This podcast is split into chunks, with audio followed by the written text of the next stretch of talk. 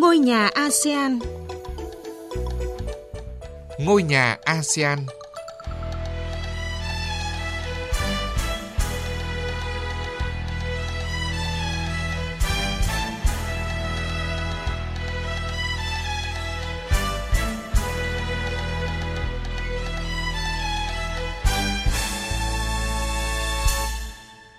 Kính chào quý vị và các bạn. Chương trình hôm nay sẽ có những nội dung chính sau. ASEAN nhất trí hiện thực hóa các nội dung ưu tiên trong năm Chủ tịch ASEAN 2023 của Indonesia, đặc biệt trong việc hỗ trợ kết nạp Timor-Leste làm thành viên. Chính phủ Philippines cấm đánh bắt cá sau sự cố tràn dầu ở miền Trung, đe dọa đến sinh kế của ngư dân. Các chuyên gia cảnh báo tình trạng béo phì ở trẻ em Thái Lan. Thưa quý vị và các bạn, mới đây, Hội nghị quan chức cao cấp ASEAN SOM và cuộc họp lần thứ 15 nhóm công tác Hội đồng điều phối ASEAN về Timor-Leste gia nhập ASEAN đã diễn ra tại Jakarta, Indonesia. Với sự chủ trì của nước Chủ tịch ASEAN 2023 Indonesia, các hội nghị lần này nhằm chuẩn bị cho hội nghị cấp cao ASEAN lần thứ 42 và các hội nghị Bộ trưởng Ngoại giao sẽ diễn ra vào tháng 5 tới tại Indonesia. Trong đó, các nước đặc biệt nhấn mạnh cam kết sẽ hỗ trợ Timor-Leste từng bước đáp ứng các tiêu chuẩn để chính thức trở thành thành viên của Hiệp hội. Phần đầu chương trình, chúng tôi thông tin nội dung này. Tại hội nghị quan chức cấp cao ASEAN, các đại biểu đã cơ bản thống nhất hướng triển khai các nội dung ưu tiên của ASEAN trong năm 2023 này, bao gồm thúc đẩy tăng trưởng và phục hồi, nâng cao năng lực và hiệu quả thể chế của ASEAN, ứng phó với các thách thức an ninh phi truyền thống, đặc biệt là an ninh lương thực, an ninh năng lượng, an ninh mạng, tội phạm xuyên quốc gia, tự cường y tế, ổn định tài chính, kinh tế. Theo đó, các nước ủng hộ đề xuất của Indonesia đẩy mạnh triển khai tầm nhìn ASEAN về Ấn Độ Dương-Thái Bình Dương với các sự kiện lớn sẽ được tổ chức trong năm nay như tăng cường vai trò của thanh niên trong phát triển số, thúc đẩy kinh doanh và đầu tư ASEAN, tăng cường hợp tác kết nối và phát triển cơ sở hạ tầng, phát triển kinh tế sáng tạo. Một trong những ưu tiên của năm Chủ tịch ASEAN 2023 của Indonesia là việc thúc đẩy kết nạp Timor-Leste trở thành thành viên. Đây cũng là nội dung chính của cuộc họp lần thứ 15 nhóm công tác Hội đồng điều phối ASEAN về việc Timor-Leste xin gia nhập ASEAN, với sự tham dự của quan chức cấp cao các nước ASEAN thuộc ba trụ cột, cộng đồng ASEAN. Tại cuộc họp, các nước nhất trí tiếp tục hỗ trợ Timor-Leste nâng cao năng lực, từng bước đáp ứng các tiêu chí thành viên của ASEAN, nhất là thông qua xây dựng một lộ trình với các tiêu chí cụ thể, khuyến khích Timor-Leste tích cực tham gia các chương trình, hoạt động, phi chính sách hỗ trợ nâng cao năng lực hiện có của ASEAN. Về phần mình, trong một phát biểu thể hiện quyết tâm gia nhập ASEAN, Tổng thống Timor-Leste Jose Ramos Horta trong chuyến công du Indonesia hồi năm ngoái nhấn mạnh. Tôi rất vui mừng khi mà Indonesia với vai trò là Chủ tịch ASEAN 2023 sẽ giữ vững cam kết về việc kết nạp Timor-Leste làm thành viên của Hiệp hội.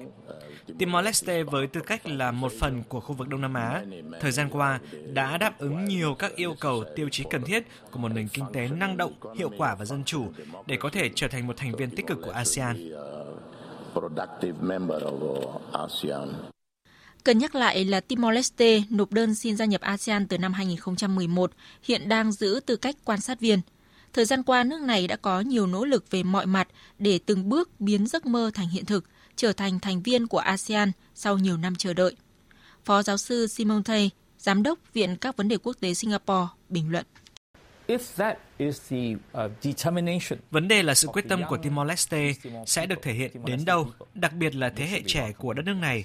bởi nếu chỉ gia nhập để lấy danh nghĩa là thành viên của ASEAN trên các diễn đàn này, diễn đàn kia thì sẽ không thể mang lại những giá trị thiết thực cho bản thân Timor-Leste và cả khối ASEAN.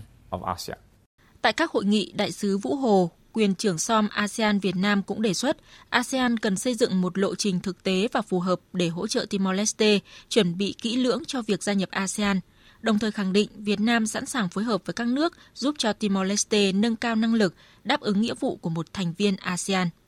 Bên cạnh đó, đại sứ cũng khẳng định sự ủng hộ và tinh thần sẵn sàng hợp tác của Việt Nam nhằm hiện thực hóa các nội dung hợp tác ưu tiên của nước Chủ tịch Indonesia nói riêng và ASEAN nói chung trong năm nay. Đề nghị ASEAN duy trì cách tiếp cận khách quan, cân bằng và khả năng tự chủ chiến lược để xử lý hài hòa, hiệu quả các vấn đề trong quan hệ với các đối tác cũng như các vấn đề quốc tế, khu vực phức tạp, có khả năng tác động tới tiến trình hợp tác và sự phát triển chung của ASEAN cũng như hòa bình, an ninh và ổn định ở khu vực.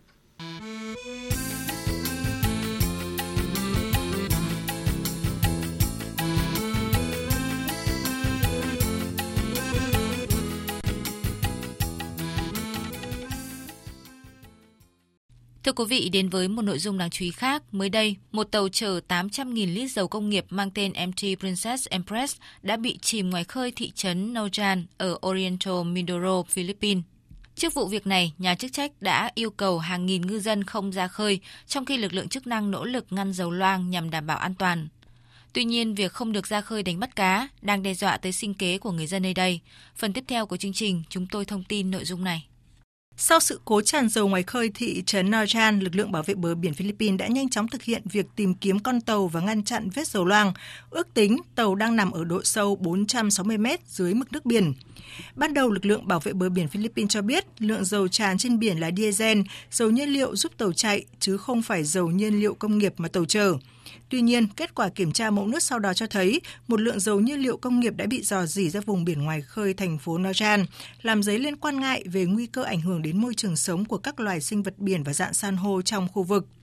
Bộ trưởng Môi trường Philippines cho biết ước tính diện tích khoảng 591 ha dạng san hô, 1.626 ha rừng ngập mặn và 362 ha rong biển có thể bị ảnh hưởng do sự cố tràn dầu. Cảnh sát biển đã triển khai phao chống tràn dầu và phun hóa chất để tiêu hủy dầu trên mặt nước.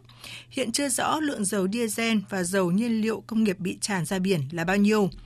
Trước tình hình này, tỉnh trưởng tỉnh Oriental Mindoro, ông Humolito Dollar đã ra lệnh cho 18.000 ngư dân đã đăng ký giấy phép đánh bắt không ra khơi cho đến khi hoạt động đánh bắt cá được đánh giá là an toàn. Trong thời gian chờ đợi, họ sẽ được cung cấp thực phẩm. Tuy nhiên, ngư dân và các nhà khai thác du lịch lo ngại kế sinh nhai có thể bị đe dọa sau sự cố tràn dầu.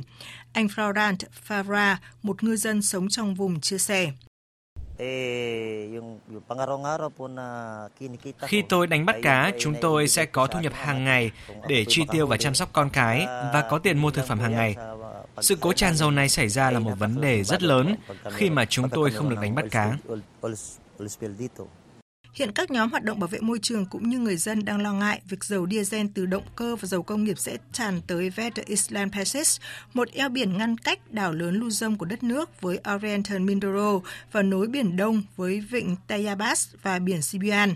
Điều này đặc biệt gây lo ngại do eo biển rộng 1,14 triệu hecta này rất giàu đa dạng sinh học biển và cung cấp lương thực cũng như sinh kế cho hơn 2 triệu người. Nhà chức trách Philippines vẫn đang nỗ lực khắc phục sự cố tràn dầu để giảm tải những tác động tới môi trường và cuộc sống của người dân.